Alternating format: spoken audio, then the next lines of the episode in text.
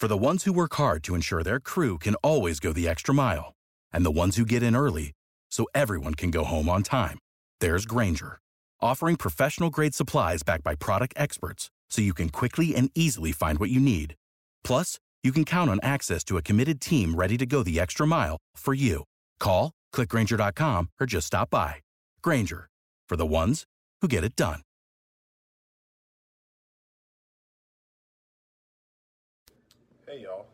Josiah Gray, and this is Half Street High Heat. Hope you enjoyed today's episode.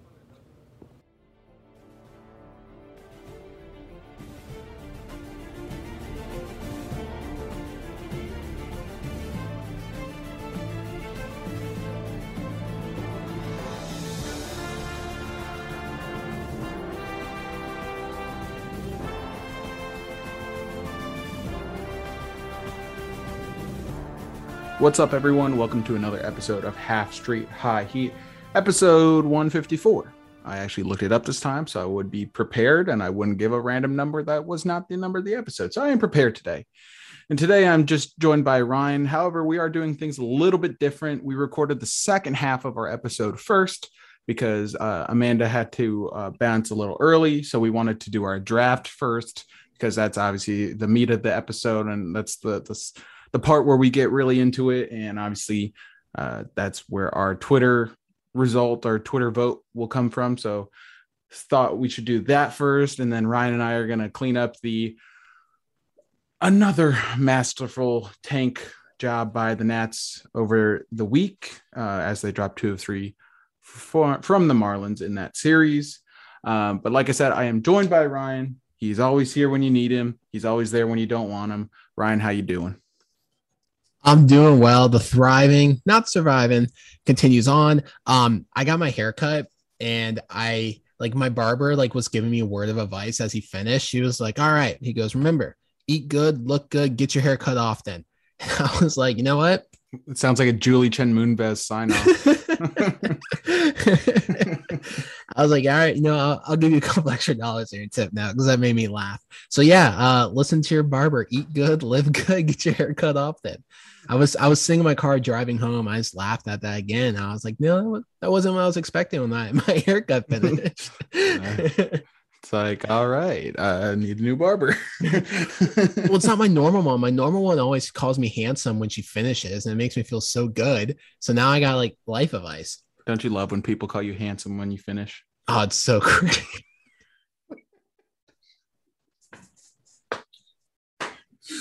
um, she finishes my haircut. She's like, "All right, handsome," and then like you know, dust the hair off. It's it's it's just great. Oh man, I'm glad we recorded the second half of the episode first. Oh man. Well, I mean, how's the haircut? That's what really matters here. Like, are, are we oh, are we only going crisp. back? Oh, crisp. crisp. Okay, good, good. Yeah. It's always a risk when you go to a new barber and you don't really know, but you also don't want to reschedule because you're already looking a little shaggy. And uh, you know, we have a homie date tonight, so like obviously you got to look do. good. Yeah, yeah, yeah. So I respect respect your your commitment to to your craft and to to your drip. That you're looking good. Um, but a lot of teams are not looking good right now. Well, some teams are, some teams are, and that's where we get the wild card race. Uh, today's quick pitch, we're just going to recap the wild card race because, quite honestly, uh, the Cardinals came out of nowhere, and that's just one of the. I'm the so mad we didn't many, see that coming. Yeah, that's one of the many storylines. Like, it, it, just seems like, yeah, it, it, it's uh, something we should have saw coming, and it's also not that surprising. I, I think that's kind of what people the general consensus is like the Cardinals have that experience. Uh, I think over the Yankees just clinched what they're like 29th winning season in a row. The the Cardinals are up there too. Like they rarely ever suck, and they they're obviously not as good as they have been in years past this year. But to assume that they were just going to completely roll over and die is a little bit uh, uh foolery on our part. Um, so obviously they've taken the NL uh, second spot in the NL wild card. Uh, the Dodgers still have the first spot as you know they are at 94 wins in in a wild card spot, which is unreal. But you still have the Padres half a game behind, Reds game behind. Phillies two and a half behind. Mets even five behind, even though they are below 500. So it is still wide open. The AL wild card is a little bit cl- closer as far as like, uh, or what teams are still involved. Toronto's still hanging on to that top spot. Boston right there as well. And then the Yankees half a game behind the Red Sox. A's three games back. Um, Mariners four games back, but I don't think either of those teams catch up. So if we just had to put our predictions down, what do you think the wild card matchup is going to be? Obviously, the NL one's going to either be in San Fran or LA, but who do you think is the, the wild card teams and where do you think the wild card game is played? So I'm starting in the NL. Um, when I when the Nats are making the playoffs, I kind of just root for the team with like the rowdiest fans and whoever's gonna like have the most entertaining home games to watch. Mm-hmm. Um, but that will relate more to the AL teams. So there is a pivotal, pivotal playoff implication series tonight. The Padres head to St. Louis for a three game series. Cardinals have the second spot. Padres are half a game back. The Padres are starting Vince Velasquez and Jake Arrieta. Things are not doing well. I really want the Padres to get that second spot, but I think their pitching just isn't enough. I was very surprised they did not address their pitching. Um, Yu Darvish, who I really, really enjoy watching pitch, has not been the same. I thought they the acquired Max Scherzer.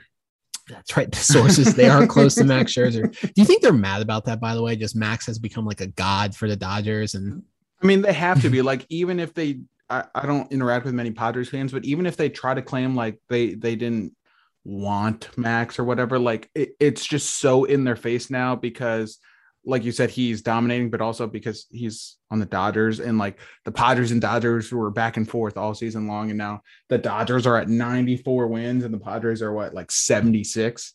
So even if the Dodgers lost out and the Padres won out, like they still wouldn't catch them. Uh, they have to be upset. I mean, it's just that's tough. I I really want them to get the second wild card spot. They're good for baseball. Obviously, they have Tatis. Like that is good for baseball if Tatis is playing games on the national stage. But I think the Cardinals get that second spot, which irritates me. Um, Dodgers are currently only one game back. I think the Dodgers win the NL West. So I think we'll have a San Francisco, St. Louis, two very storied franchise that kind of right. dominated the early 2000s and 2010s going at it in um what's their what's their stadium called now? It's oracle. Oracle. in oracle. The american league one is fascinating. Um you have the quote heavyweights of the last 20 years the red sox and the yankees and then the exciting up and coming blue jays who their lineup is bumping on all chords their pitching rotation's doing well. Robbie ray might win the cy young out of nowhere. They currently have it uh, just because they have one less loss than the red sox because they played one less game. Um, I think they hold on to it. I, I really think the Blue Jays hold on to it and host the wildcard game. I really wanted a Yankee Stadium Red Sox wildcard game just because that would have been absurdly hostile. Mm-hmm. But Rogers Center is no stranger to being hostile crowd, I should say. um, but I think the Yankees get the second wildcard spot. The Red Sox have a lot of issues with their pitching staff. So do the Yankees. But at the end of the day, the Yankees have Gerrit Cole. Yeah. So wait. So was your final prediction? It's Red Sox Toronto, Blue Jays. No, sorry, sorry, sorry, sorry. Toronto Yankees in Toronto. Okay. All right. So you have the Red Sox missing. Um, man, yeah. So for NL, I I've, we talked about on the show like the the ideal matchup is Padres in uh, in LA against the Dodgers, and then Red Sox in New York against the Yankees, or even vice versa. Like you can kind of t- flip those if you want, especially with how close they are in the standings but it's it's impossible to root against Toronto. Like I don't I'd much rather see the Yankees fall out of it than I would rather than I would see the Blue Jays fall out of it. So now that the Blue Jays are in it, they've kind of closed the gap and so much so that they're in the the quote unquote lead right now, even though it's pretty much spitting distance with each other. I want the Blue Jays to hold on. Um, I think it's funnier if the Yankees fall out of it than if the Red Sox do. So I'm going to say Red Sox in Toronto. Still divisional matchup. Rogers Center is going to be bumping. People forget Toronto is really close to Buffalo, so all of like the crazy Bills Mafia people and, and whatnot, like that kind of carries over Toronto and vice versa. So Toronto Rogers Center, if you don't remember, like the mid 2010s with Joey bat flips and kind of those playoff runs. Remember they had to call the police on the field to calm the place down because Yep. fans running on the field and throwing stuff on the field after his home run. absurd, absurd. So I'm here for it. Obviously, we get fans back in the stands for this year's playoffs, like a full capacity, or at least uh, a majority of the stadium, as opposed to last year when we had like five, 10,000 fans at most, if at all, for for the playoffs. I think we only got fans back for the championship or wild card series, so we didn't even have it for the wild card games. And obviously, that's a game seven environment. Ryan knows this well. He was there uh, for the 2019 wild card game, so putting a packed Rogers Center for a Toronto home playoff game, I mean, that's going to be electric no matter who they're playing. And again, I think the Yankees falling out of it would be very funny for baseball. Um, so that's my prediction for the AL. For the NL, uh, I keep saying like the Dodgers are going to win the division, but it, like the Giants just aren't giving them any openings. Like they're not running away from it because they can't because the Dodgers are, are just that good, but they're not giving them any opportunity, any openings to to really, um, you know, for the Dodgers to take back the division. Like when they play head to head, I think the Giants are up uh, nine eight on the season series, so it's literally even. So I think that the Giants hold on, uh, pending like obviously a, a crazy collapse here, but I think the Giants hold on, which means the wild card game is in LA. Um, and that really, really makes me want to pick the Padres, but I just don't know if the Padres can get there. So, yeah, I, I think I'm just going to go. I'm going to have to go with the hot hand, so to speak, the, the team that's playing the best right now. That's obviously the Cardinals. It's not exciting. I want the Padres uh, in the wild card game, but I also just want Tatis on that stage. He would be the biggest star of any of the four teams. So the uh, Cardinals, Padres, Reds, and Phillies. He would be the biggest star uh, of those four teams. So that's who I would want, but I think the, the Cardinals get it. So I'm going to say Cardinals at Dodgers and Red Sox at Toronto, which is still pretty, two pretty good matchups. I mean, even Brewers Nats, which have no like rivalry whatsoever, uh, that was a pretty good wild card matchup. So game seven environment always leads to good stuff. But speaking of good stuff, Ryan brings it every single episode. You know what's coming, but we don't because Ryan enlightens us. Ryan's going to give us our week in review. What's going on? Yes, it is another mid-week review as we are entering mid to late September.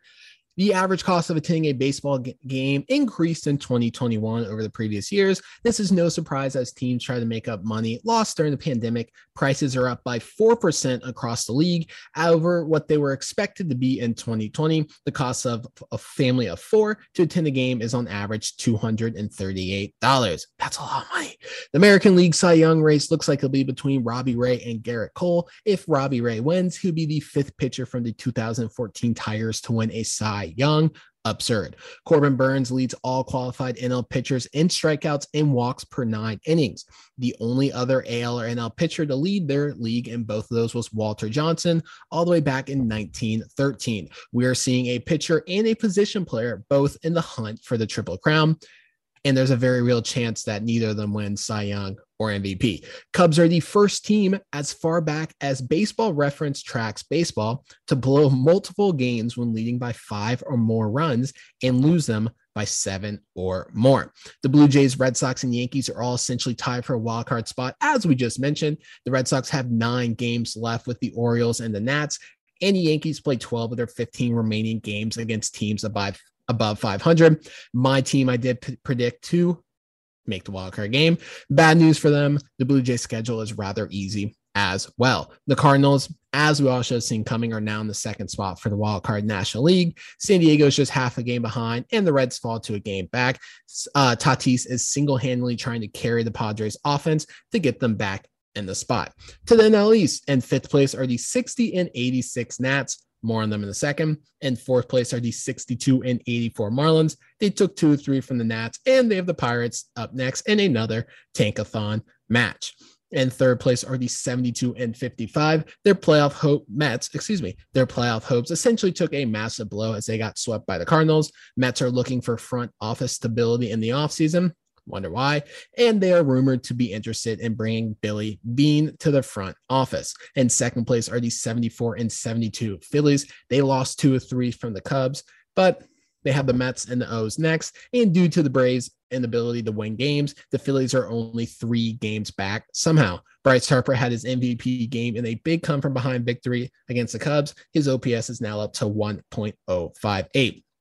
In first place are the 76 and 68 Braves. A bad home trip leaves them stuck in the divisional race. They should have put away by now, as they got swept by the Rockies. And now, sucks for them, they have to go out west to face the Giants in a massive three game series. This has been your week in review. Make sure you guys head on over to TeePublic and search Half Street High Heat and keep up with all of our latest designs, swag, and all other gear that we are publishing new designs for weekly. This has been your week in review.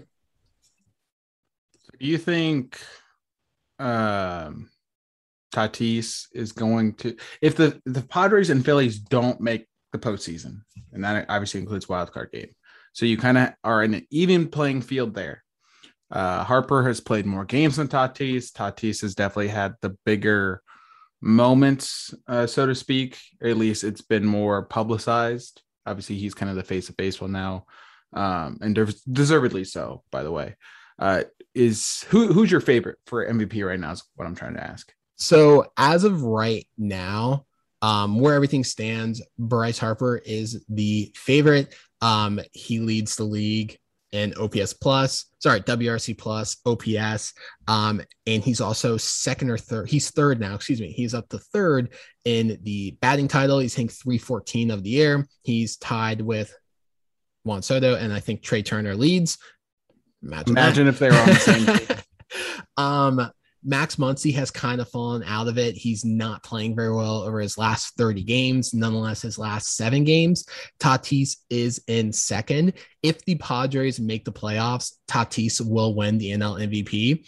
If both miss the playoffs, Bryce wins very easily, I believe, with Tatis coming in second. I think Juan Soto gets third. But yeah, right now, Bryce Harper's the favorite. If both miss, Bryce Padres make it, they'll give it to Tatis because the playoff contribution that all the riders weigh in MVP, because that's kind of what the Hank Aaron Award is for. It's for the really, really good guys who would have won MVP if they're on you know, right. better, better teams, best um, hitters, um, so to speak. Yeah, like Juan Soto is probably gonna get the Hank Aaron Award this year, but no pod, no playoff factors. Bryce wins it easily. Yeah, and I mean that that's gonna come down to the wire. Um, it's crazy. I mean, Bryce's only real MVP season was the year he won, obviously. Um, like he never top three, never top five, never top 10 otherwise. And I think that's where people try to argue, oh, well, he wasn't worth it, wasn't worth it. But then he does this. and it's kind of just like, well, we told you. And in what was it, 2017, he he was phenomenal until freaking slipped on first base and that's really what what did him in because he was uh, who won 20 or the MVP in 2018 was that Yelich 18 was Yelich. So oh, Yelich had the absurd like Barry Bonds like run. So I can't. Yeah, say, 18 was Yelich, 19 was Bellinger. Yeah, so I can't say like Harper definitely would have won, but he absolutely was on pace. Like, uh, so 2018, he was. uh Oh wait, no, 2017. Sorry, 20. 2017 is the year he slept. All right, I'm mixing my my dates here. But anyways, point being, this is what Bryce Harper was capable of. He always has been. We knew he would get back there eventually. It's crazy to see what he's doing basically by himself because even someone like JT Realmuto, who was the best catcher in baseball, maybe maybe still is, but was the best catcher in baseball, uh, not only because of his defense, but because of uh, how much he provided offensively compared to everyone else. Like he's not really doing anything. Rhys Hoskins out for the year. Uh, McCutchen, who is another big free agent signing, he's kind of just fallen off from what he used to be. Uh, list goes on and on. It's basically just Harper offensively, and somehow the Phillies are still in it, mainly because no one else wants to run away with it, but in it nonetheless. Uh, so yeah, I, I, do think it's probably Harper right now. Um, but agreed, if the Padres do make the postseason, it will swing back into Tatis's favor. Uh, but moving on to the Nats, one thing we we've talked about and we've definitely mentioned that we're embracing the tank plenty. But what does that mean? People just assume we're rooting for the Nats to suck for just the sake of the Nats sucking, just because uh, they they know Shaq's brand and the pessimism and uh, pessimism, realism aspect to Shaq, but the Nats currently have the fifth pick in the uh, draft order for 2022, which not no small feat. Uh, that is obviously going to hopefully lead them to a top prospect, especially if any of the top four go under slot, which basically means they reach on a player who uh, they can get for a little bit cheaper. And we all know these teams are cheap. The top four right now Baltimore, Arizona, Pittsburgh, Texas, all very cheap franchises. The Orioles went under slot this year. The the Diamondbacks sort of went over slot this year because they had a guy fall to them. So they may be a candidate to go under slot next year. Pittsburgh is probably the cheapest organization in baseball, and they don't really get talked about a lot for that fact. They're always a candidate to go under slot. They went under slot this year. Uh, they could have had one of the young shortstops at the number one pick. They chose the catcher to Louisville, which not necessarily a bad pick, but again, under slot. And then Texas, they had Jack Leiter and someone else, I believe. So they've gone uh, big in their draft as well. So the Nats could end up with a very top, top prospect should things stand the way they are. Um, and they did themselves sort of a favor in that regard because currently they are two games below Miami in the standing. So if you're doing the, the, reverse order, they are two games ahead of Miami for the fifth pick.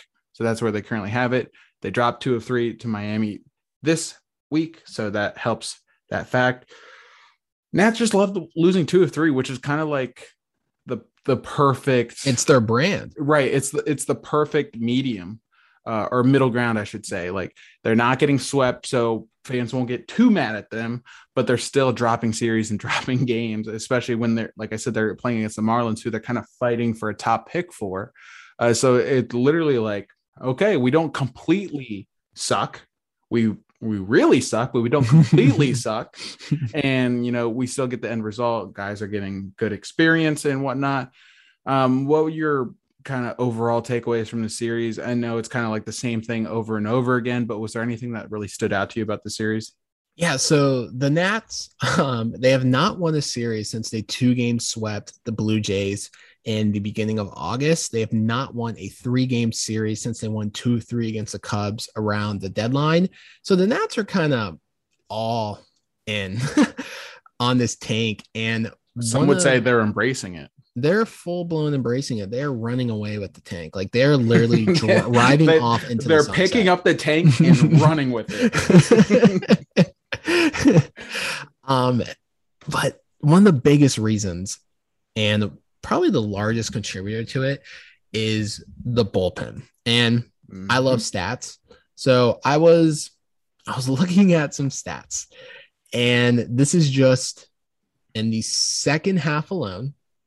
Mind you, these stats I'm telling you are just the second half alone. Okay. I, I know it's one of, I I know it's one of the worst, but go ahead. So their bullpen in the second half has 20 losses. That is worse than baseball. The second worst has 14 losses. Um, they have 4.6 walks per nine. That is the worst in base, uh, the worst in the second half.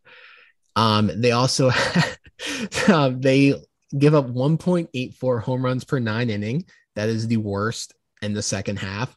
Their ERA is a 6.22, second worst. That is the second worst behind the Orioles. Their FIP, fielding independent pitching, is 5.80. That is the worst in baseball. And their war is negative 1.7 in the second half. That is the worst in baseball. The next closest war is negative 0.8 by the Pittsburgh Pirates. It's uh. it's not even close across the board. Um it's it's it's bad, folks. And their their left on base percentage is just 62%. That's the second worst in baseball in the second half behind the Orioles, who lost 20 games in a row. Um, yeah, like the the Dodgers lead baseball with their bullpen in the second half with left on base percentage at 80%. That's 62%. So they're allowing 38% of the runners to score that are on base when they enter. It's bad. yeah, like we keep laughing, but if you can't laugh, like you're not going, you're just miserable. like we don't want to be miserable, so we're just. but then, like, it, it's it's just it's commendable what they're doing. You know, and then you're like, well, maybe they're pitching too much. You know? no, They well, well, they are they are pitching too much, but it's not overuse. in in the second half, they've thrown 205 innings, right? That's the 10th least in baseball. so like they've had some issues with the starting rotation not going deep into games. They're not one of those teams really. Like the the Giants bullpen has 251 innings in the second half alone. Um, I had to I had to double check that. I couldn't believe that was for the second half. yep. Um, but yeah, it's it's bad, folks. Like it's that is really impressive. All you can do is laugh. Like it's just what what are you gonna do? I mean, Literally, it's all you not can it's do not is gonna laugh. it's not gonna change. Obviously, we we're a month and a half since the deadline. Like this is I'm not gonna say this is who they are because I think some of these players will kind of develop more, but when you have and no no disrespect meant here, but when you have nobody's pitching high leverage situations, what do you expect? Yes. So it's just like you you have to accept it, even if you didn't want to sell at the deadline, which we're way past. But if you didn't want that, you have to readjust for what's happening now. You can't just expect, you know, Mason Thompson to be Daniel Hudson and oh, I was gonna say be, uh, like Baldonado to be Brad Hand, but Baldonado kind of is Brad Hand with how bad Brad Hand's been.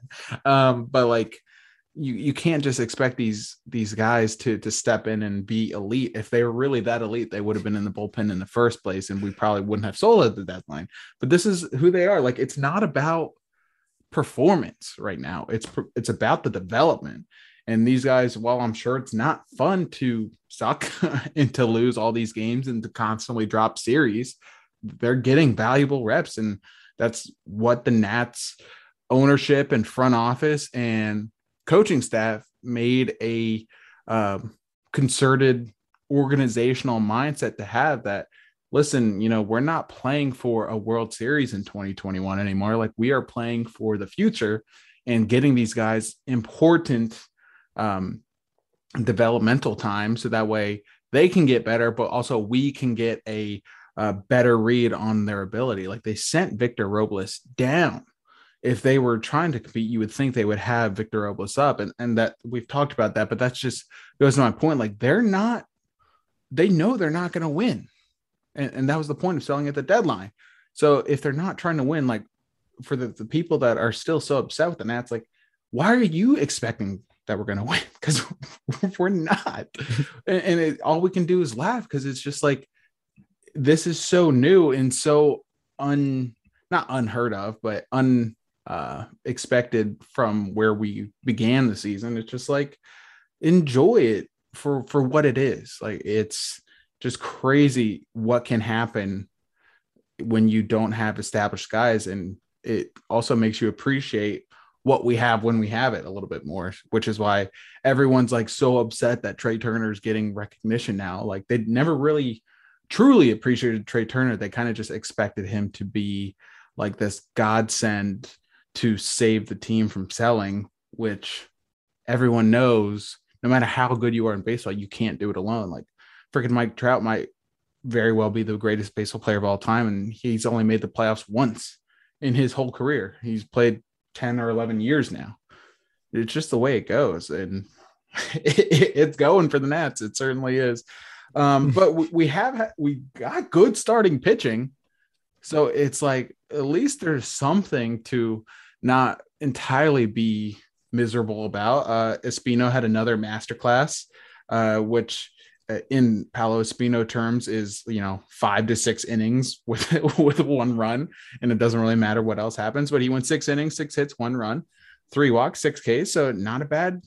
Not a bad outing at all. Nats still lost the game. They're getting no hit until like the eighth, but you know that, that's besides the point.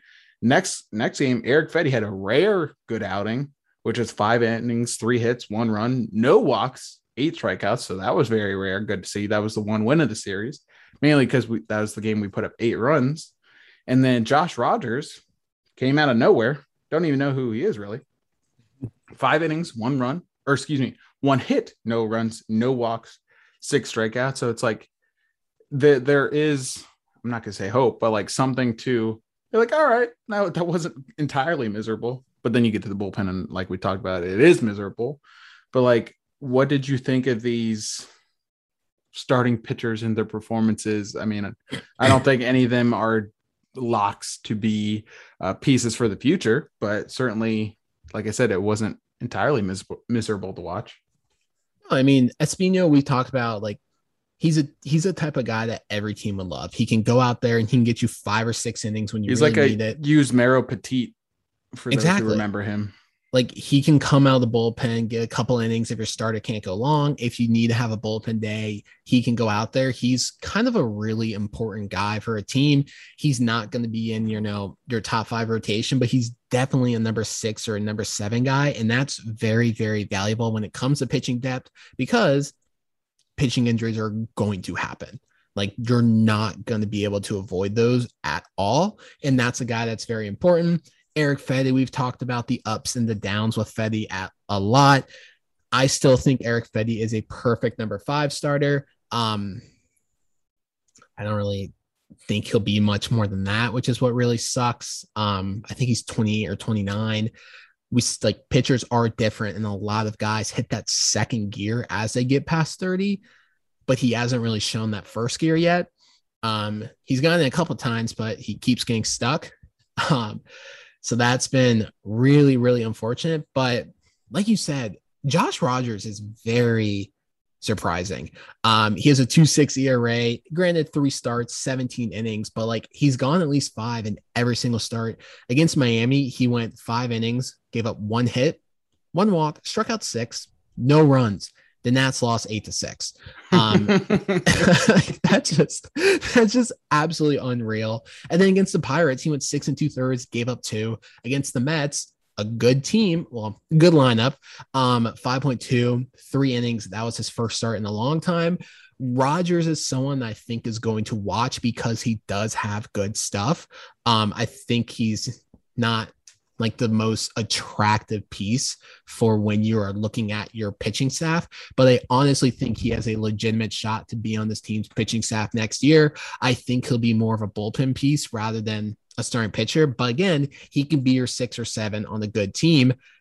You take that, even on the bad team, he could be your six, and you're fine with that. Um, I've been pleasantly surprised with him. You know, he has a 1.04 whip and 17 innings, rather solid.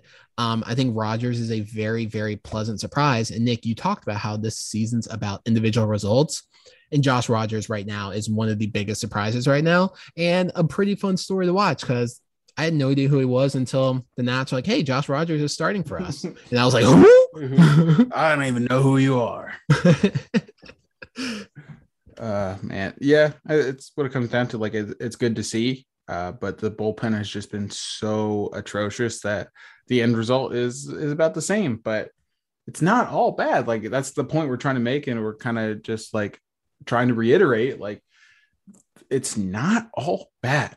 There can be good that comes out of this and people don't really understand what embrace the tank entails and that's what we're again what we're trying to explain. Like embrace the tank just means one, we get a better draft pick, but two, don't be so invested on wins and losses. Like look at the the silver lining, the individual performances, even if it's a negative or a, or a, excuse me, a, a bad in, individual performance, it's still good reps. It's still good important stuff. Like Finnegan, Ryan pointed out a couple weeks ago, like he's not going to be a closer, but he's closing games. That's good experience.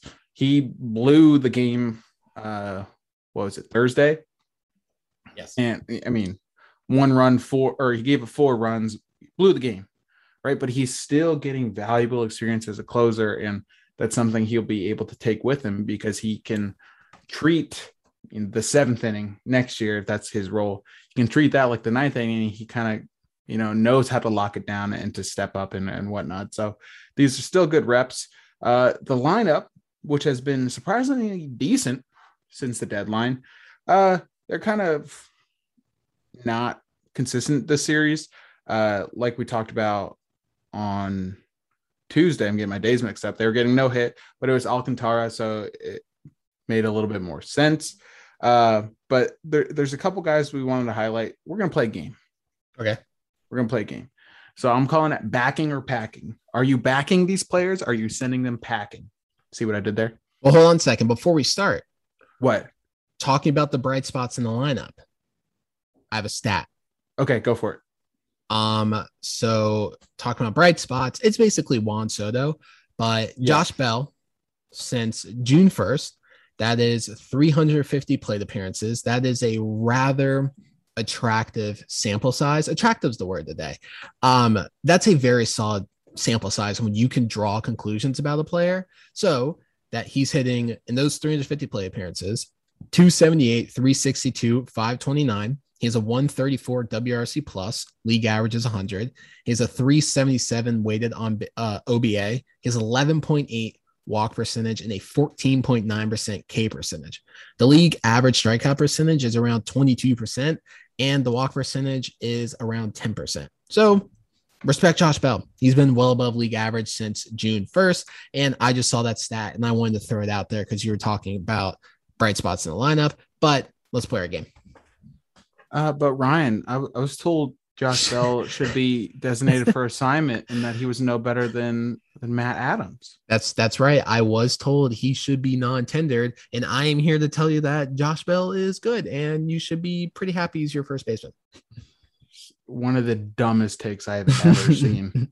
Just truthfully, like there's always some dumb takes. There's always the the freezing cold takes amongst Nat's Twitter, but to actually publish an article saying he's no better than Matt Adams and he should be designated for assignment is unreal. Unreal. Like you just don't know ball. But we do. That's why we're going to play backing or packing. Like I said, are you going to back these players? Or are you going to send them packing? So we're going to start with one that's kind of been a revelation for multiple reasons. One, it got Jon Lester out of town, but two, he's actually been pretty solid. Uh, former top 10 prospect within the St. Louis Cardinals organization.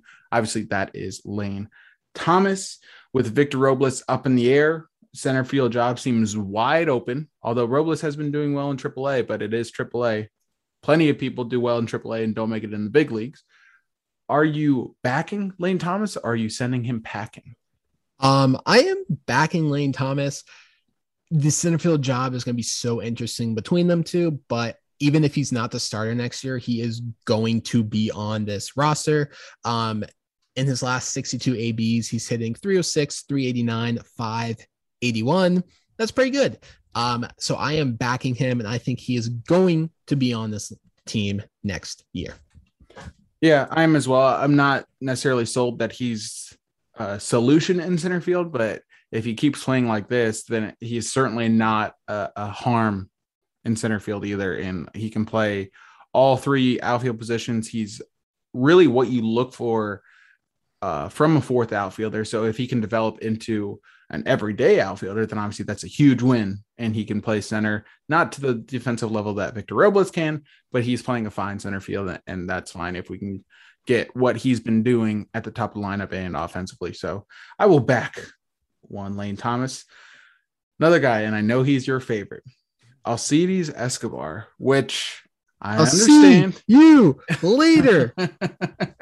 I understand where he came from, what the situation was. He hadn't played in two years. This is probably just a flash in a pan. It probably won't happen again, but there is an opportunity. If Luis Garcia and Escobar kind of have this rapport, and Garcia can learn from Escobar, and Escobar is fine playing that mentor role, would you back him and uh, have him fill a bench spot? Because it seems like we haven't had a true backup shortstop or middle infielder in some time.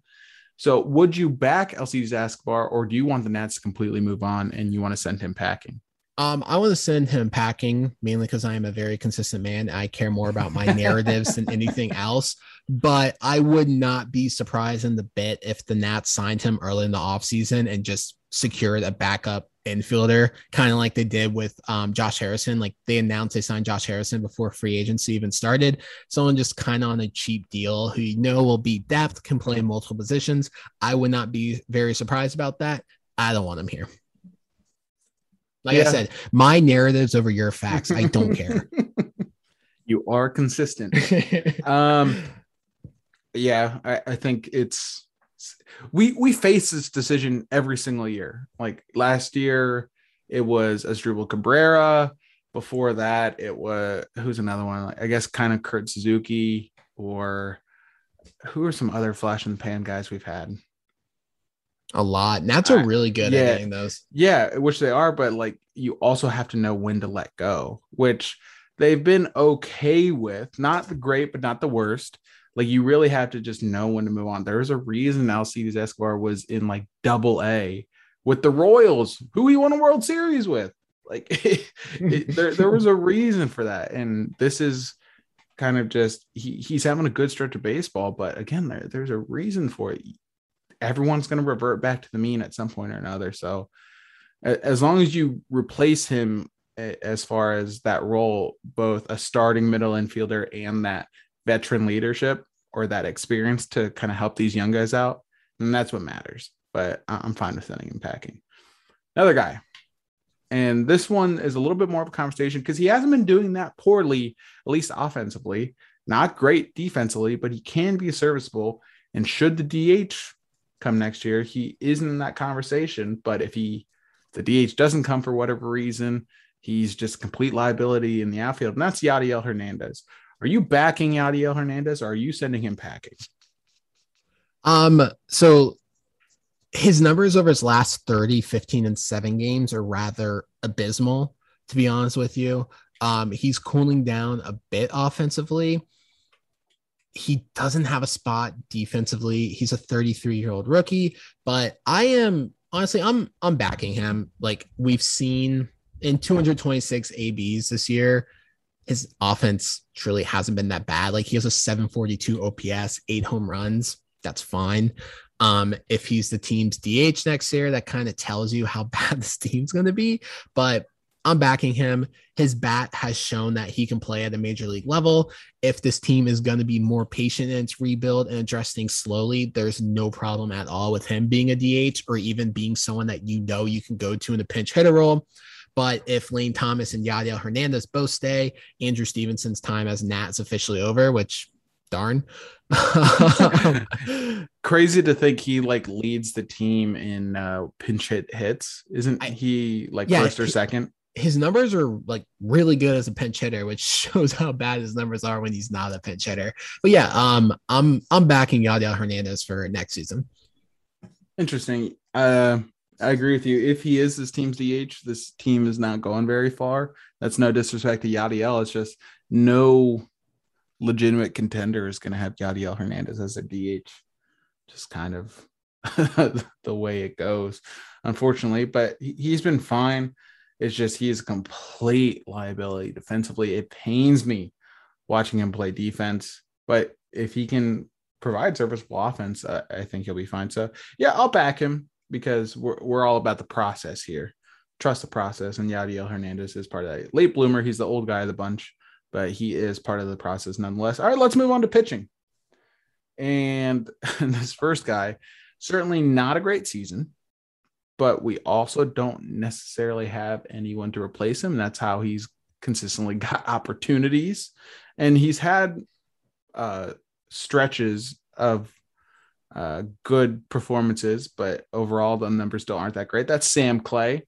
We need a lefty reliever. Every ball club does. He's our only one. He sort of sort of replaced Sean Doolittle and is performing even worse than Doolittle did in his final season with us. Uh, I assume we're not necessarily backing Sam Clay, but can we necessarily afford to send him packing? So this season in 57 games, that's 47 innings, he has a 5.6 ERA and a 1.69 whip. In his last 15 games, he has a 7.36 ERA and a 1.9 whip. Sam Clay's not good. um, that's kind of just how it is. He's going to be on the team next year because he is a lefty reliever. They don't really have anyone to replace him. And I think with the amount of holes his team has, and the fact that I believe the Nats are going to prioritize a back end reliever piece assigned to a multi year deal, Sam Clay will be on the roster. So, like, I'm forcibly backing him, if that makes sense. we have no choice. yeah, it, it's just like, what's his ERA? Like a five, seven, something like that. Yeah, it's not very good. I mean, you can it's worth just taking a shot on another lefty reliever flyer. That's what Sam Clay was this year. We didn't have anyone post Doolittle, so it's like, all right, here's here's a chance on uh, a journeyman guy. I believe it was one year, one million dollars. Like that, it's not. He, first of all, he's a free agent. You have to resign him anyways. But two, it's like it's not a huge loss to move on from because at the very worst, you're going to get someone who's equally as bad as Sam Clay. So I'll send him packing, knowing we still need to. We're creating a hole, but the hole is kind of already there, anyways. It's like a it's a a large divot right now, anyways. So I'm fine creating a hole if it means I can fix the divot. That makes sense. So next guy, another bullpen piece. Um, definitely uh, Staples, uh, kind of too good of a word, but we've seen a lot of him. He has struggled mightily this season, but has typically been a go-to for Davey in this team, and that's obviously Wander Suero. Uh, he's been sent down. He's been called back up. He's been a ninth inning guy. He's been a fifth inning guy. He's been all over the place. He has gotten a lot of experience uh, that people might not expect. I think of the current Nats, he's fifth in games played in the Nats uniform behind uh, Soto, Zim. Um, I can't even remember who else would be in front of him at this point. Uh, but he's up there. He, has been with the Nats for a while. He's gotten a lot of experience, and naturally, as most relievers do, he's had a bad season. A lot of receiver or receivers, um, fantasy football mode. A lot of relievers have had bad seasons, and doesn't necessarily uh, predict what they're going to do for the next season or the rest of their career. They're very volatile are you backing Wander Suero or are you sending him packing and just kind of looking elsewhere now that we got a little bit more options? This is a tough one.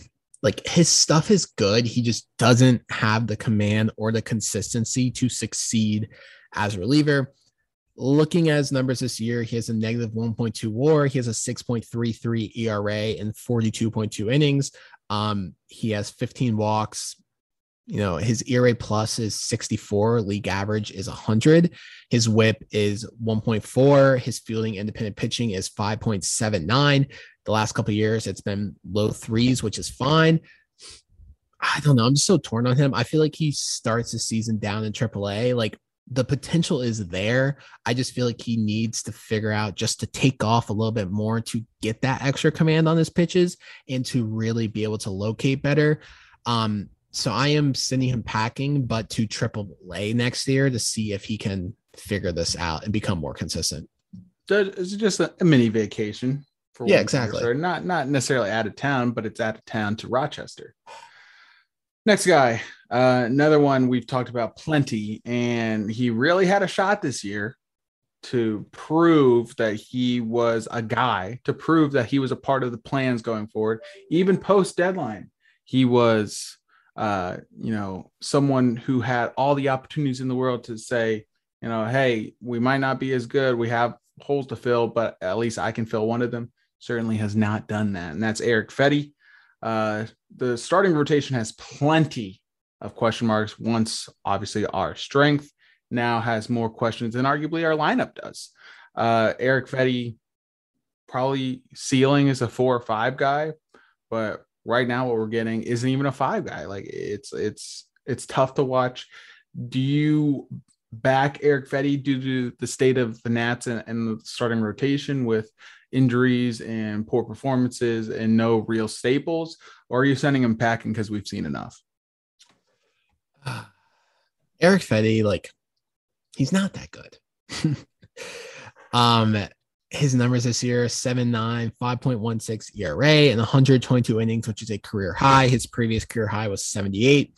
He doesn't have any more minor league options. So I think he's going to be on the team next year as the number five starter. Um, even if they add someone, I think he's going to be there as the five starter just because they don't have any more options. I don't really know if they want to lose a 28 or 29 year old pitcher, even though he has tons of question marks. So I think he is going to be the number five. It's kind of like with Sam Clay, like I'm being forced to back him because he has no options. Don't So you he- love this? like as annoying and frustrating as Erick Fedde can be, because he'll like look great for four innings and then inning five, he gives up, you know, five five runs. I, think he's gonna be in the rotation, even though I think his future, his best is a five, probably a reliever. Um, but yeah, I think he's gonna be in the rotation next year as our number five. Yeah, I, I agree. It's there's just too many holes to fix or all in one offseason. We've talked about that. And now with the rotation being the way it is, like you kind of have to count on the people you have um, to be decent or serviceable enough while you fix other areas. Um, but the way this team is shaping up, uh, it, everyone or there's going to be plenty of uh, um, people that could be potential liabilities, and Erick Fedde is one of them. But it's also a guy we kind of need to be serviceable if we have any hope for next year. And knowing this front office, they're going to try to turn the ship around as quickly as possible. So I guess I'll back him, but not necessarily loving it, especially with Joe Ross out. Like it was Joe Ross, Austin Voth, or Erick Fedde. Uh, Voth, who actually had a good series, uh, two scoreless innings, three strikeouts, no walks. Um, he seems to be a bullpen guy exclusively now. They haven't even tinkered with the idea of moving him back to the rotation. They're starting guys off the street like Sean Nolin, Josh Rogers, and they seem content with leaving both in a bullpen role, which he's been okay at this year. Um, so that takes him out of the equation. And obviously with Joe Ross, another uh, UCL injury, he's out of the equation. So it really is just Fedde now. So we are literally being forced to back him. Last guy uh, I want to ask about. You've said it yourself. Any team would love to have a, any team would love to have a guy like this, but there's a reason he, you know, was a journeyman minor leaguer for 10 years or how long it's been. Great story, but doesn't necessarily equate prolonged success. Uh, how long can they go back to the well on this? Are you expecting or are you uh, backing King Paolo to return next year, or are you sending him packing and just appreciative of what he was able to do this year? So, Nick, let me ask you this. Ask me anything. Amen. If if a starting pitcher the entire season goes six innings and gives up three earned runs in every single start, what's his ERA? Four five, Exactly. Right. Those are all quality starts. League average ERA this year is like 4.35. My boy King Paolo has a 4.1 ERA in 97 innings pitches. so uh, innings pitched. quality, is what you're saying. He is quality. He is good for five or six innings. I am backing him only as depth. I want to I want to reiterate that if we're going into the season and he is like this team's number four, number five starter, it's going to be a bad year. Um, he's perfect depth. Like put him in the bullpen, let him be a long inning guy, emergency starter. I am backing him. I truly think he is perfect depth for a team. Um, he's got MLB experience. Again, 100 innings this year, career career MLB stats. He has a career 130 MLB pitch uh, innings. The guy's the goat. Um, I am backing him as depth. So you said it's bad news if he's our four or five. Well, what if he's our like number two? All right. Well, you know what? We're not embracing the tank. They are like they married the tank if he's the number two. we are whipped by the tank. yeah, I'll back him. Uh, like you said, uh, four or five is sort of the standard. Like you said, it, it's the um, premises for a quality start or the the qualifications for a quality start or whatever. Uh, and he's been doing that too. It's not just like he's going three innings, giving up one run, and somehow that qualifies because it's technically a three ERA. Like he's going deep into games consistently, four to six innings every single time. He hasn't really had those short blow up starts like someone like Patrick Corbin has had plenty of, someone like Jon Lester had plenty of. Espino's consistently been going not seven, eight like a, a Max Scherzer did, but he's been going four to six, and that can really spare a bullpen. And we know how bad our bullpen is. You You talked about it, and it, it's just laughable how bad it is. So any opportunity we get to have them pitch less is a good thing. Espino seems to serve that role. I'll back him. He's King Paolo after all. Like how, how can you how can you not? That's my boy. That, that that's apparently your boy now. Speaking of your boys, you have to take care of the boys down there. Yes, we're talking about Manscaped. Uh, autumn is in the air, sort of, kind of. I mean, it might be false autumn three, as like Ryan likes to say, but it, it, we're getting there. It's approaching. The pumpkins will be in the patch, and our friends at Manscaped are here to make sure you don't carve your pants pumpkins when you're grooming. See what they did there? If you know what I'm saying, make sure you're keeping things fresh this fall with the leaders in male grooming and the brand new fourth generation performance package. Boys, get ready for a cuffing season like no other. Are you ready to take the leap into fall with Manscaped? Join the 2 million men worldwide using Manscaped by going to manscaped.com for 20% off and free shipping with the code HSHH20. You can get 20% off the performance package, which includes the Lawnmower 4.0, the Weed Whacker, which is their uh, ear nose hair trimmer, the Crop Preserver, which is their ball deodorant, the Crop Reviver toner. Very nice, by the way. They'll throw in performance boxer briefs, which are super, super comfy, and a travel bag to hold your goodies. Not those goodies, the goodies for your goodies. Uh, they throw in those three things. You get the four main pillars of the performance package as well, all for 20% off and free shipping using our code HSHH20. Absolutely no reason not to do it. You will not regret it. Just because it's fall, you can, you're going to be bundling up a little bit more, won't be as hot. Doesn't mean you should stop taking care of yourself. Please go to Manscaped, use our promo code, and help us help you help us. All right, it is time for our draft. This draft, we are doing something we've never done before. Well, we, we've kind of done bits and pieces, but basically, we're trying to build the perfect position player. What that means is, as you guys, I'm sure you guys know, there's five tools for for any player. There's contact or hit for contact, hit, hit for power, defense, speed, and arm strength. So basically, what we're going to be doing is drafting traits from players. So, for instance, I'm sure this pick will be taken, so it's not really a spoiler. If someone wants to draft Trea Turner's speed and you know someone else's power, like that's what we're going to try to do. We're going to mix and match and try to put together our perfect position player. But naturally, it's a draft because it wouldn't be fun otherwise. so we are doing that. I have randomized a list. The order is Amanda with first pick. I wonder who she's going to pick. Um, Ryan second pick, and then myself third pick, snake draft style as always. Um, and if a, a, certain player, so I use Trea Turner as an example. If someone wants to take Trea Turner's speed, but then someone else wants to tra- take Trea Turner's defense or arm or whatever, they're allowed to do that. You can take multiple traits from the same player if you so desire, but it is not required. Everyone ready? I think so. All right, Amanda, start us off.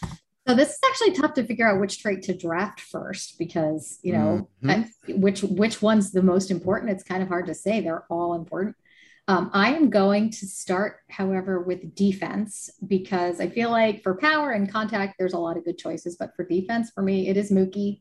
Um, you just there's just web gem after web gem. You can't say enough about what that guy does defensively.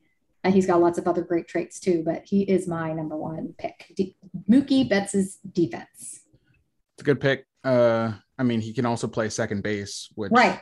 is kind of a, a shock. Like versatility wasn't one of the five though. So well, but that that applies to defense. Yeah, like if you if you wanted to pick, you know, Chris Taylor because he plays seven different positions. I mean, yeah. that, that's that's certainly a strategy you could you could go with. I think versatility applies to defense certainly.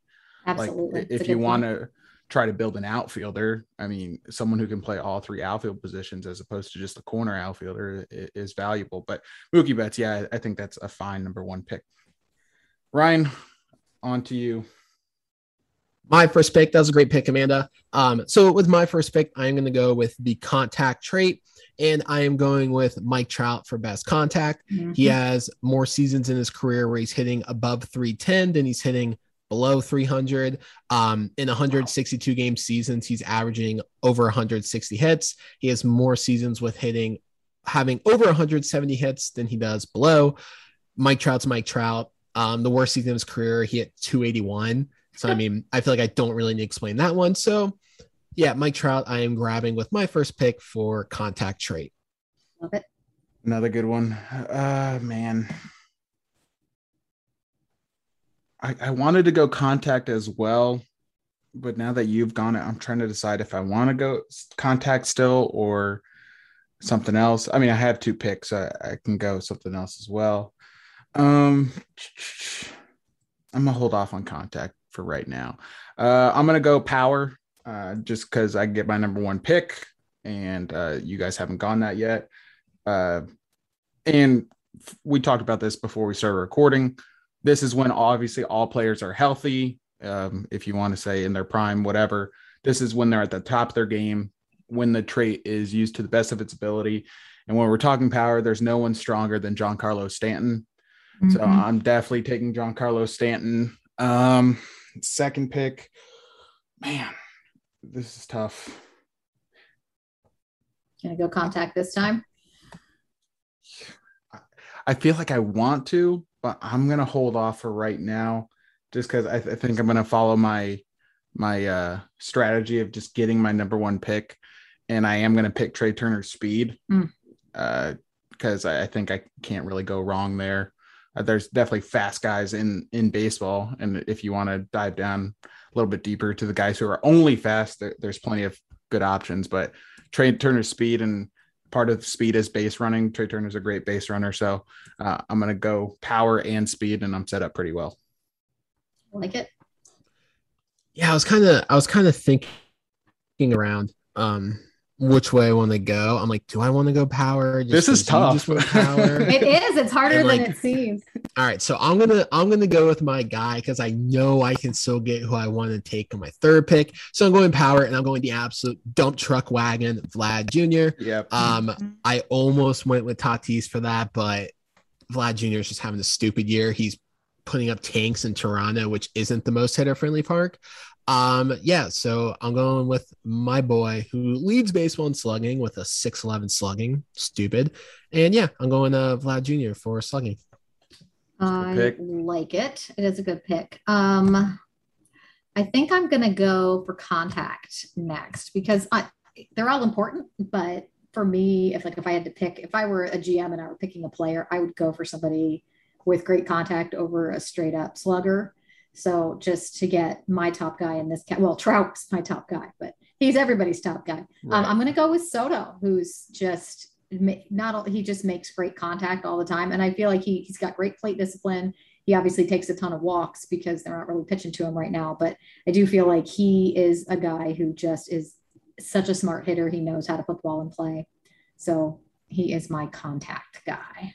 I was- Soto's contact. Yeah, I was debating that. That was who I was considering with contact, uh, because part of contact is you're kind of judge of the strike zone, and obviously we all know Juan Soto is heralded for his strike zone command. I mean, he Mhm. know he knows better than most umpires uh, what's a strike and what's not. So I, I don't think that's a, a pandering pick. I think that's actually a good pick. All right. So what's next? Um, Trea was obviously my pick for speed. Um, if you're going to go for speed, he is literally the fastest person in baseball. Um, I guess if we're going straight speed, not necessarily base running, I'm going to go Tim Locastro, who I believe the last time I looked, and this was not today, um, I was preparing for this draft on the fly and I did not uh, look up their exact speeds, but I believe he was listed as the second fastest the last time I had seen it behind Trea Turner. I know he's one of the fastest. I don't, yeah, I don't have those numbers either, but Yeah. uh, he he's kind of one of the guys I was talking about. Like if you want to just take someone's speed, there's plenty of guys. Yeah, do. it's just like a tenth of a second or two slower than Trea Turner. Now I would take Trea Turner's base running over his, obviously, but the trade is speed, so I'm going to go with that. Um, I'll go with Locastro. So uh, just quick Google search. Locastro has a 30.7 feet per second. Okay, Um, and I, I know there was a clip of Trea Turner. I think he got 30.6. So basically they're within spitting distance of each other. there you go. All right, I'll take it. Yep. All right, Ryan, back to you. Um, so I am gonna go with arm. Um, that's one of them, right? That's Yep. like Yep. okay. That's what I thought. I'm like okay. I was like I, I wrote that down. I just want to double check. Um, and I'm going with someone who has been the best arm in baseball this year, and that is Hunter Renfroe. He has he's which is top- so random, by the way. It is I know, so right? random. The guy's a freaking cannon. Um, he is one of the best arms in the league. He has 16 outfield assists, which is one of the best.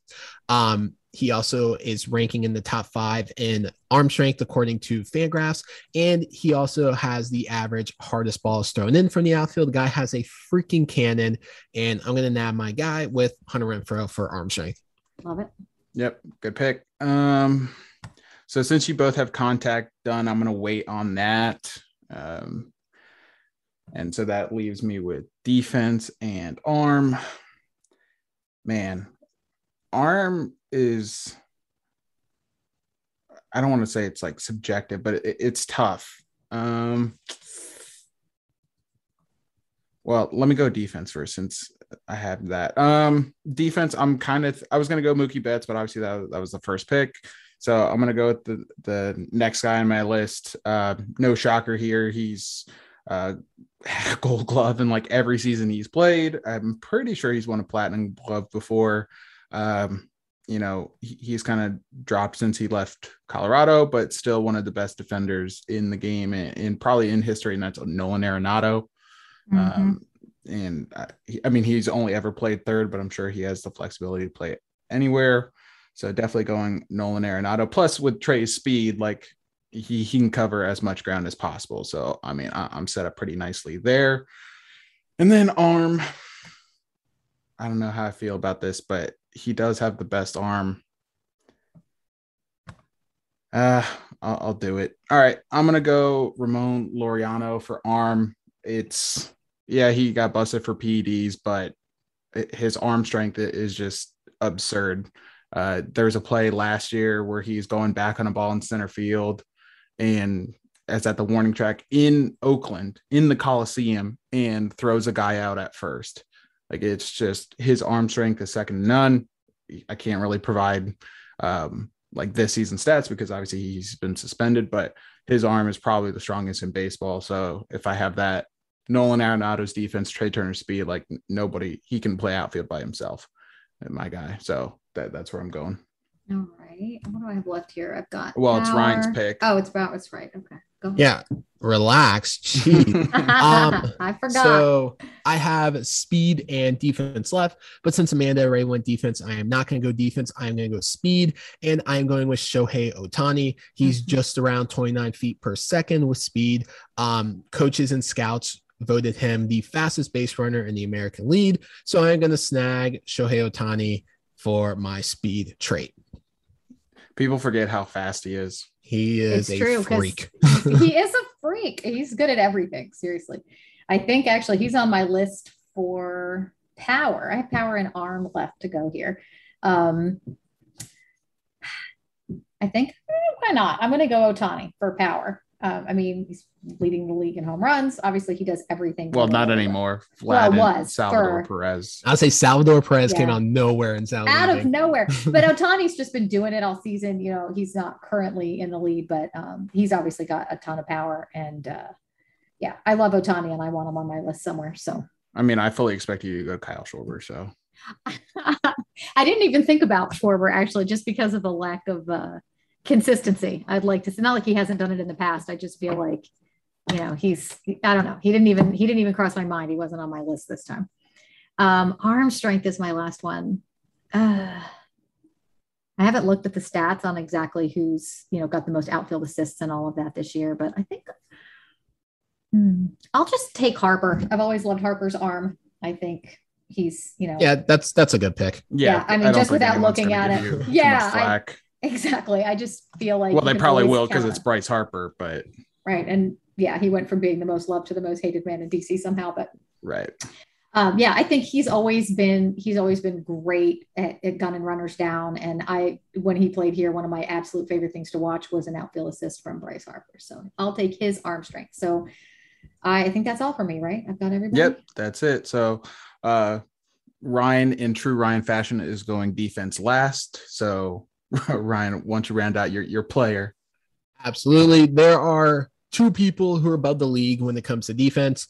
Um, Nick took one of them at Nolan Arenado. I am going Matt Chapman for my mm-hmm. defense pick. Yep. He's a two-time Gold Glove winner, two-time Platinum Glove winner. He also won the Wilson Award for best overall defender in baseball. He's okay offensively, but he is an absolute freak defensively. He might statistically be better than Nolan Arenado, which is saying something because Nolan Arenado is also a freak defensively. So my last pick closing out is Matt Chapman for the defensive trait. It's a good pick. It is a very good pick.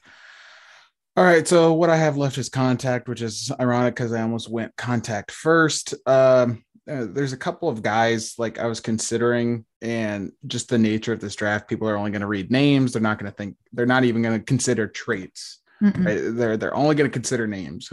But uh, I'm trying to build the best contact, or or trying to get the best contact hitter. Um, and there's one guy who's kind of been uh, eye popping. Well, I'll, I'll say some honorable mentions. I considered Michael Brantley. I mean, Anthony Rendon, Juan Soto, I was considering before he got taken uh, Tommy La Stella, who uh, I was trying to recruit to the Nats all off season. He's up there too. But there's one guy who literally just only makes contact, doesn't have a lot of power, and that's David Fletcher. Uh, he was like a, a K rate below 10, contact rate above 90%. Like it's just absurd how much contact he makes. He he got like a six year contact contract extension just because he makes so much contact. Uh, I almost went DJ LeMahieu too, but I think because of the down year he's having, that will kind of like sway voters. So I'm going to go David Fletcher, even though a lot of people probably don't even know who David Fletcher is. But yeah, I was going to say you probably just lost yourself this draft competition because nobody will know who that is. But it's a good, it's a neat pick. I like well, the going I'm, deep on it. I'm staying true to myself. I dig it. So, all right, to recap everyone's picks, Amanda has Mookie Betts defense, Juan Soto's contact, Tim Locastro's speed, Shohei Ohtani's power, and Bryce Harper's arm. Oof, that's a good one. Ryan has Mike Trout's contact, uh, Vlad Jr.'s power. Jesus. Um, Can Hunter, you imagine? Yeah, Hunter Renfroe's arm, Shohei Ohtani's speed, and Matt Chapman's defense. And I have Giancarlo Stanton's power, Trea Turner's speed, Nolan Arenado's defense, Ramon Laureano's arm, and David Fletcher's contact. So that will uh, those graphics will be posted. I don't know, probably sometime today or tomorrow. And obviously, you guys can vote because what's a draft if we don't vote on who wins? So be on the lookout for that.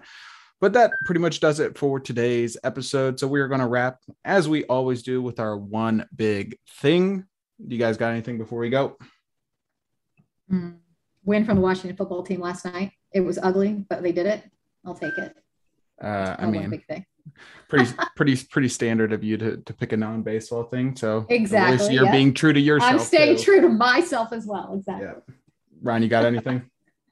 Um same thing as always. Keep enjoying september baseball. The mvp race in the national league is interesting. The both wildcard races are fascinating. No one wants in the national league. No one wants to lose in the american league. It's just fun. Um just keep enjoying it. It's a great time for baseball right now um, yeah, my one big thing was uh, I was going to bring up Salvador Perez. We kind of brought him up uh, just naturally, anyways, but he, he just came out of nowhere with the season he's having. He's always been uh, kind of known for his defense and his uh, game calling and his rapport with pitchers more than his offense. Not that he's ever been a schlub offensively, but certainly not to the level we're seeing now. He's tied for the league lead in home runs.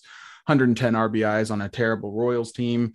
And that just tells you something because RBIs are a team stat. Mm-hmm. And the mm-hmm. fact that he has 110 RBIs, I don't have his batting average, just runners in scoring position in front of me, but clearly he's taking the most of any opportunity he does get again because the, the Royals team is not very good. So Salvador Perez is uh, the one thing keeping them from pure embarrassment but uh, he he deserves some recognition. He's not going to be an MVP candidate or anything like that, but he is having a all time season for catcher. I believe he tied. Uh, was it Johnny Bench for the most home runs in a season all time by a catcher right now? So he's one away from that record. So that that's something we might not see again uh, for at least for a while. Obviously, we've talked about plenty on the show when catcher or catchers aren't uh, a necessity to have a an offensively gifted catcher, you kind of take what you get if they play good defense. And Salvador Perez is kind of the exception because he plays great defense, but he's also phenomenal offensively this year. So just wanted to shine some recognition on him. But uh, it was pretty funny. The Athletic said as he's having the best season ever, and everyone just ruined them. I don't know if you guys saw that because as great as Salvador Perez has been, he is not better than like Joe Mauer's MVP season or a couple others throughout the rest And of that. he's being outshined by some of the other performances around the league this year. It's just there's so many Th- there's- yeah. unbelievable things happening in baseball right now. Like the Nats suck, and that's hard to take as a Nats fan. But if you're just a baseball fan, I mean, there's so much awesome stuff to be paying attention to and watching right now. Right. And that's kind of the the reason we've been promoting the show and our site the way we have over the past month or so is because even though we're not all that exciting to watch, I mean the Nats just love dropping two of three in these series. Um like the, there's so much going on around baseball you can still be invested in. It's like you're doing yourself a disservice if you're just living and dying with what the Nats do. Like Because you're just dying. Other stuff. just- Well, yeah, right now- and dying. You're just Right. dying. right so yeah there's a ton of like individual performances that need to be recognized like amanda just said shohei vladdy salvador perez is another one i mean there, there's plenty so people need to uh, get caught up especially with the playoffs right around the corner but Indeed. All right, that does it for today's episode. Thank you for listening. Be sure to check out the draft results on Twitter. Vote for who you think has the best player. Um, be sure to check out the site, like I mentioned, at halfstreethighheat.com. Articles coming out every single day. Uh, we're even doing like two or three a day at this point. We are pumping out articles on a hot streak, so definitely keep an eye out on that. If you're uh, craving some baseball content, you can also follow us on Twitter. Follow the main show or the show account at Half Street High Heat, Ryan at We Are All Shack, Amanda at A White seven eight seven seven, and myself at Nationals Ace. Thank you for listening, and until next time, let's go Nats. There's a new breeze blowing off the banks of the Potomac. A new team's mowing down the ranks of their opponents. The Nationals are smashing balls so that the commentator who has the calls has passed the wall to see you later.